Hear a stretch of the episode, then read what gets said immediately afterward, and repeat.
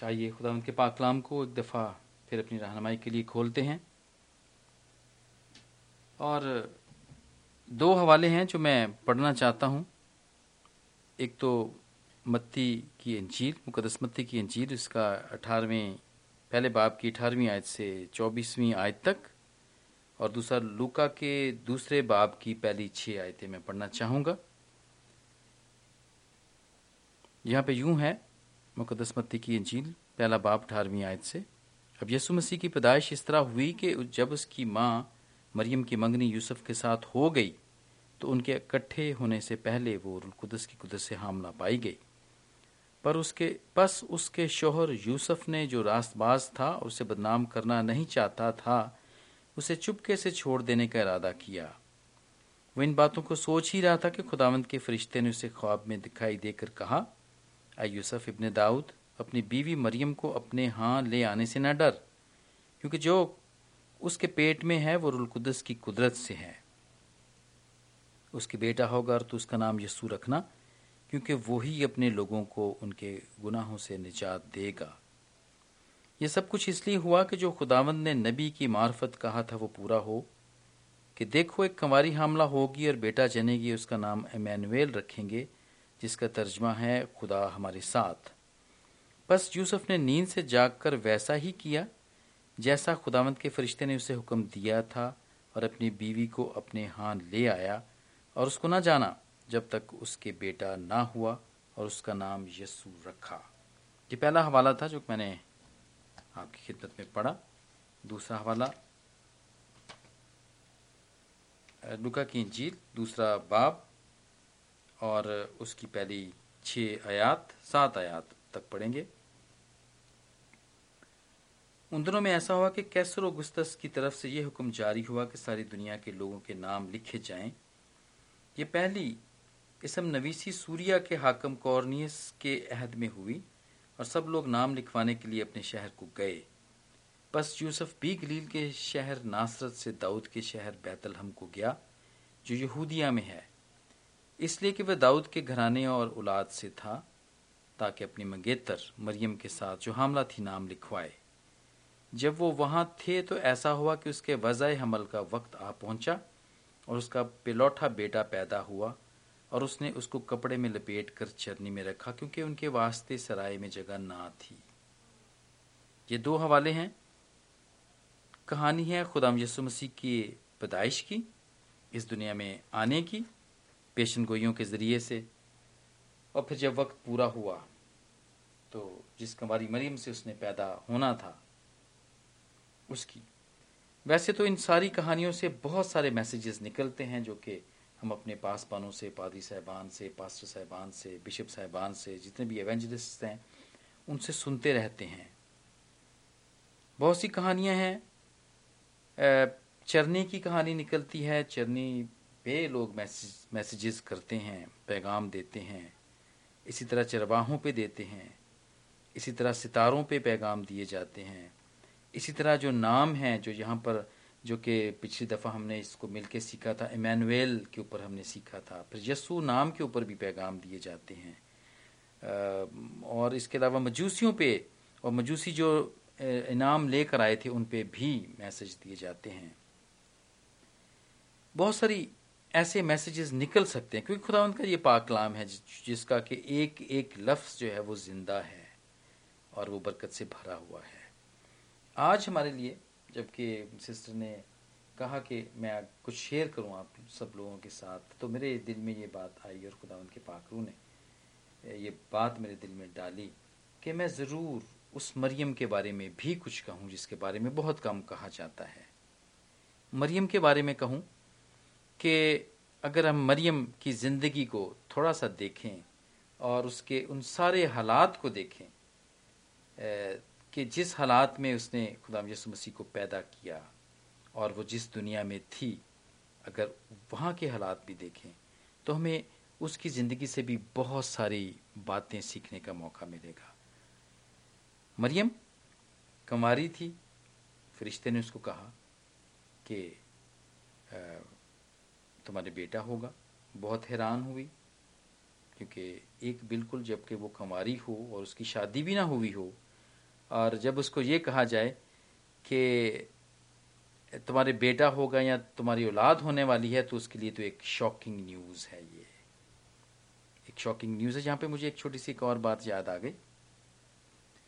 एक लतीफ़ा मैंने सुना, किसी पास्टर जी से सुना मैंने, और उन्होंने कहा कि एक एक माँ थी, वो अपनी बेटी को डॉक्टर के पास लेके गई, पाकिस्तान में लेके गई, और उन्होंने डॉक्टर साहब ने उनका चेकअप किया और उनको कहा कि अगर तो आपकी बेटी शादीशुदा है तो फिर तो बड़ी खुशी की बात है। आपके लिए खुशी की खबर है। और अगर वो शादीशुदा नहीं है तो फिर आपके लिए एक बुरी खबर है।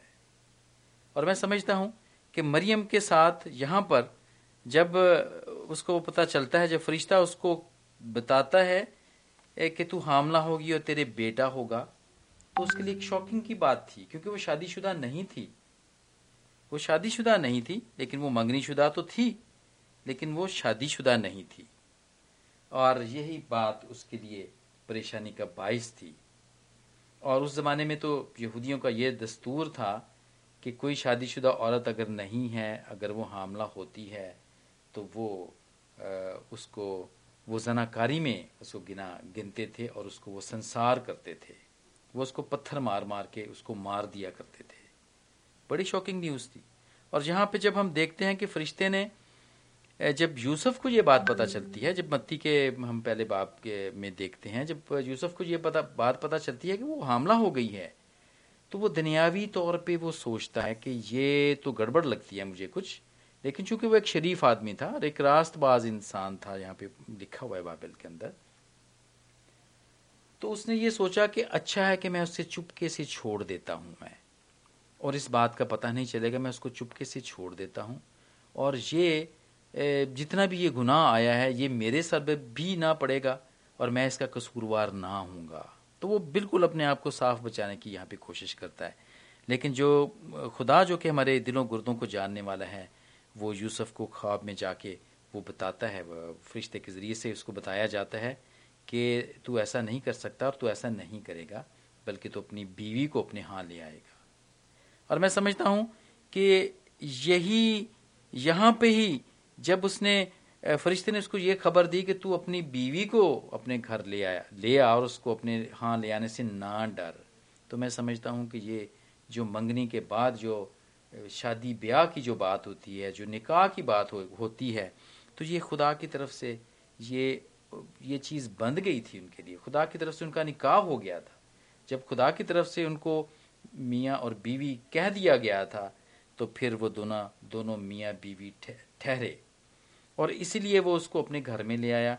और फिर जब वो दाऊद के बैतल, के शहर बैतलहम को जाते हैं, जो कि यहूदिया में था, ताकि वहाँ पे नाम लिखवाए जाएँ जो कि इसम नवीसी थी और मरदम शुमारी थी तो वहाँ पे वो दोनों मिल के जाते हैं, एज अ मियाँ बीवी के मिल के जाते हैं।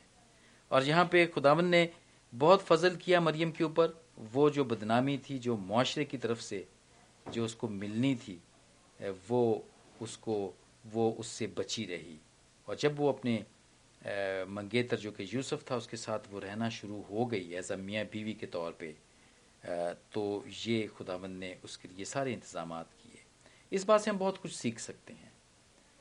क्योंकि खुदावंद जब हमें कोई काम देता है, जब हमें कोई काम करने के लिए देता है, जब हमें कोई बरकत देता है तो उसमें वो मुसीबत नहीं लाता, वो उसमें कोई मुश्किल नहीं लाता है। और जब कोई मुश्किल काम भी अगर हमें देता है तो उसके आगे जितने भी दुशवार रास्ते हैं वो हमारे लिए, वो बिल्कुल हमवार कर देता है। और मरियम के साथ भी ऐसा ही होता है। मरियम के साथ भी ऐसा ही होता है। मुआरे की तरफ़ से वो बिल्कुल क्लियर थी। वो अपने हस्बैंड के साथ गई, यूसुफ के साथ गई, और वो उसको लेकर और वो यहूदिया के शहर बैतलहम को गए। बैतलहम को गए। नासरत से बैतलहम को गए। अभी मुझे एग्जैक्ट तो इसका नहीं पता कितने माइल कितने कितने मील दूर होगा, लेकिन ये ये इलाके अलग अलग इलाके हैं तो यकीनन वो दूर होंगे। और जितने भी दूर जितना भी नज़दीक हो, तब तो एक मील या दो मील का जो जो फासला है, अगर कोई भी औरत हामला हो तो ये उसके लिए मैं समझता हूँ कि ये एक मुश्किल सफ़र है। एक मुश्किल सफ़र है, और ख़ास तौर पर जबकि उसके आखिरी दिन हो। क्योंकि जब वो वहाँ पे पहुँचती है, बैतलहम में जो पहुँचती है तो उसके बाद ही खुदा यसु मसीह की पैदाइश हो जाती है।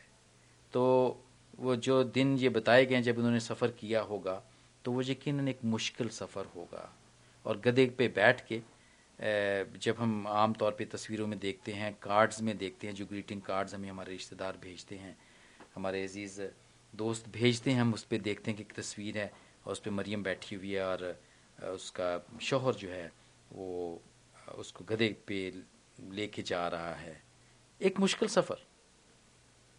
और रोड्स तो अभी भी अगर आप देखें 1900 19वीं 20वीं सदी में भी देखें तो बहुत सारे ऐसे इंडो पाक में भी, इस किस्म के शहर में भी, इवन कुछ शहर में भी, कुछ शहर भी ऐसे हैं कि जिनमें मुकम्मल तौर पर रोड्स नहीं थे, पक्के रोड नहीं थे। कच्ची पक्के भी नहीं थे, बल्कि कच्चे ही थे।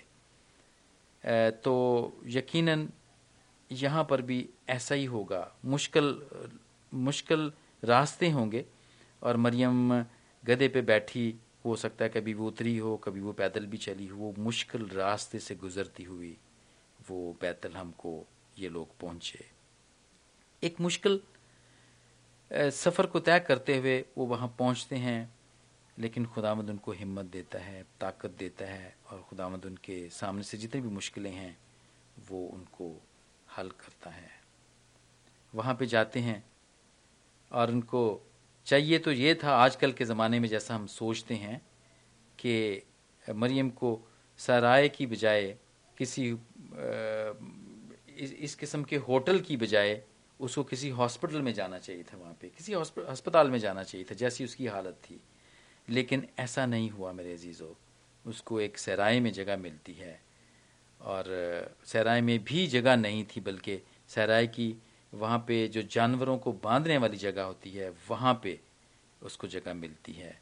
और आप इस बात का अंदाज़ा कर सकते हैं कि अगर कोई औरत इस मरहले से गुज़र रही हो तो उसके साथ मुझे पता है मेरे गाँव के अंदर बहुत सारी औरतें मेरे जब मैं मेरे थोड़ी बहुत मुझे जब होश थी, ये सेवेंटीज़ की बात है तो मुझे पता है कि बहुत सारी इस किस्म, इस हालत से जब औरतें गुजरती हैं तो उनके साथ उनकी उनकी उनकी जो जो दाई होती है, वो हुआ करती थी।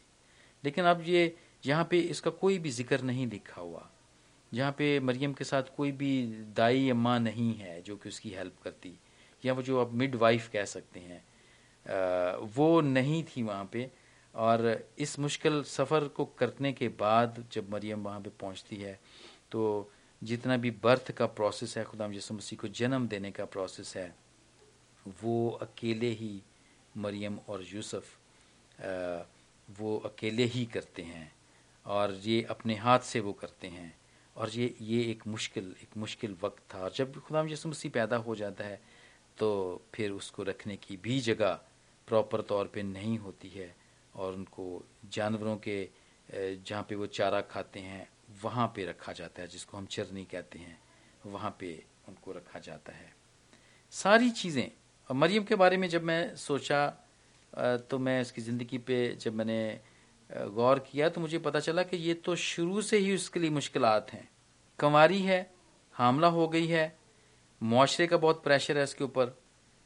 उसके और फिर उसके बाद उसके मंगेतर का प्रेशर भी बहुत है, उसके ऊपर है।